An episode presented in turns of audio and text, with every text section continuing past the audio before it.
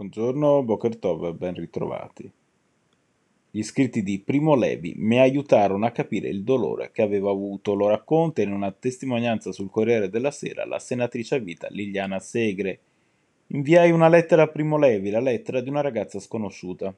Come in fondo sarei rimasta per lui tutta la vita.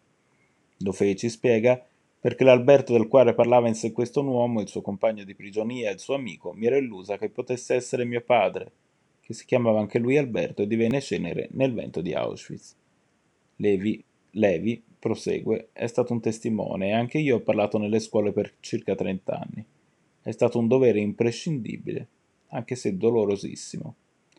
Giovanni D'Acchiardi era il rettore dell'Università di Pisa al tempo della promulgazione delle leggi razziste e molte anime della città si sono mobilitate affinché il suo nome sia tolto dalla toponomastica cittadina. Nelle prossime ore il sindaco Conti riceverà in tal senso firma, le firme di una petizione volta a promuovere un cambio di denominazione in favore di Raffaello Menasce che fu vittima del rastrellamento nazista del 16 ottobre a Roma, ne scrive Repubblica Firenze. A Repubblica Torino il neo rabbino capo Rab Ariel Finzi espone i suoi progetti per il futuro. Al centro l'impegno per i giovani.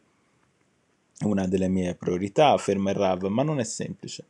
Non bisogna fare pressioni, ma far sì che siano loro ad avvicinarsi. Devono pensare alla comunità come un luogo di incontro, devono sentirsi accolti. A riguardo, spiega, ho parlato con loro per capire come possiamo aiutarli organizzando giornate di studio, lezioni, perfino partite di calcio.